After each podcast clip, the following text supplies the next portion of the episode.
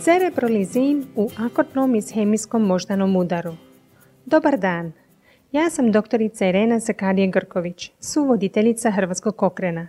Brzo, učinkovito, jednostavno i pouzdano liječenje smanjit će bojazan od onesposobljenja ili umiranja zbog oštećenja moždanog tkiva uslijed akutnog ishemijskog moždanog udara. Način liječenja razlikuje se širom svijeta, a lijek nazvan cerebrolizin uvelike se koristi u postsovjetskim zemljama, istočnoj Europi, srednjoj i jugoistočnoj Aziji. U travnju 2017. godine novu obnovljenu inačicu Kokronovog susanog pregleda ovom lijeku objavile su znanstvenice s Kazanskog državnog sveučilišta u Rusiji, a jedna od autorica, Lilija Eugenevna, govori nam što su pronašle. Razgovor je prevela i prepričat će ga liječnica i suradnica Hrvatskog okrena Iva Jerčić Martinić Cezar iz KBCA Split. U ovom kokrenovom sustavnom pregledu istražuje se lijek nazvan cerebrolizin, koji se koristi u liječenju akutnog ishemijskog moždanog udara nastalog zbog smanjenog protoka krvi moždanim tkivom. Smatra se da je njegovo zaštitno djelovanje prvenstveno usmjereno na živčane stanice i uvelike se upotrebljava u Rusiji, zemljama bivše Sovjetskog saveza, Kini i drugdje u Aziji. Autorice su željele istražiti moguću korist i štetnost njegove primjene u bolesnika s akutnim ishemijskim moždanim udarom. Glavna tema istraživanja bila je upotreba lijeka u zaštiti živčanih stanica. U ishemijskom moždanom udaru pojam zaštite živčanih stanica uključuje suzbijanje promjena koje dovode do priljeva kalcijevih iona, pobudu reaktivnih vrsta kisika ili slobodnih radikala i odumiranje stanica. Taj slijed je potaknuo razvoj mnogih vjerojatno živčano zaštitnih tvari, od kojih su se neke pokazale učinkovitima u istraživanjima na životinjama. Međutim, dokazi iz kliničkih ispitivanja i dalje su dvojbeni.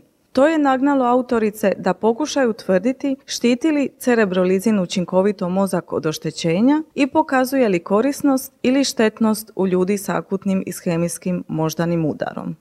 Autorice su tražile istraživanja u kojima su bolesnici s uobičajenim načinom liječenja ishemijskog moždanog udara nasumično raspoređeni da primaju ili cerebrolizin ili placebo te su u njima potom proučavale smrtnost i neželjene događaje.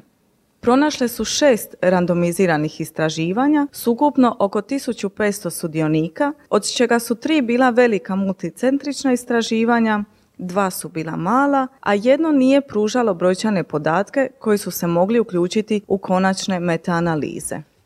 Kada su autorice spajale dokaze iz navedenih istraživanja, nisu pronašle korist od primjene cerebrolicina nije bilo očitog učinka na smrt, a podaci iz tri multicentrična istraživanja u kojima se izvijestilo o ozbiljnim štetnim djelovanjima pokazali su da je cerebrolizin više nego udvostručio broj osoba s ozbiljnim neželjenim događajima koji nisu smrtonosni.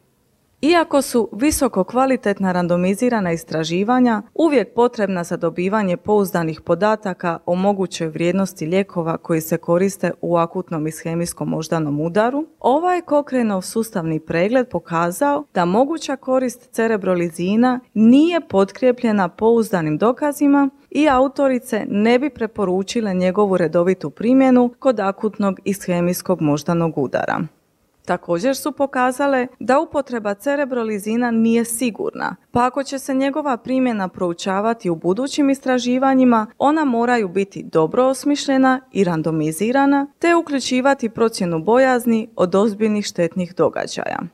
Ukratko, autorice ovog kokrenovog sustavnog pregleda bi poručile oboljelima i njihovim liječnicima da cerebrolizin nije pravi izbor u liječenju akutnog ishemijskog moždanog udara. Želite li pročitati više o nalazima ovog Kochranovog susanog pregleda, možete ga pronaći na mrežnoj stranici Cochrane knjižnice cochranelibrary.com upisivanjem pojma cerebrolizin i udar u okvir za pretraživanje.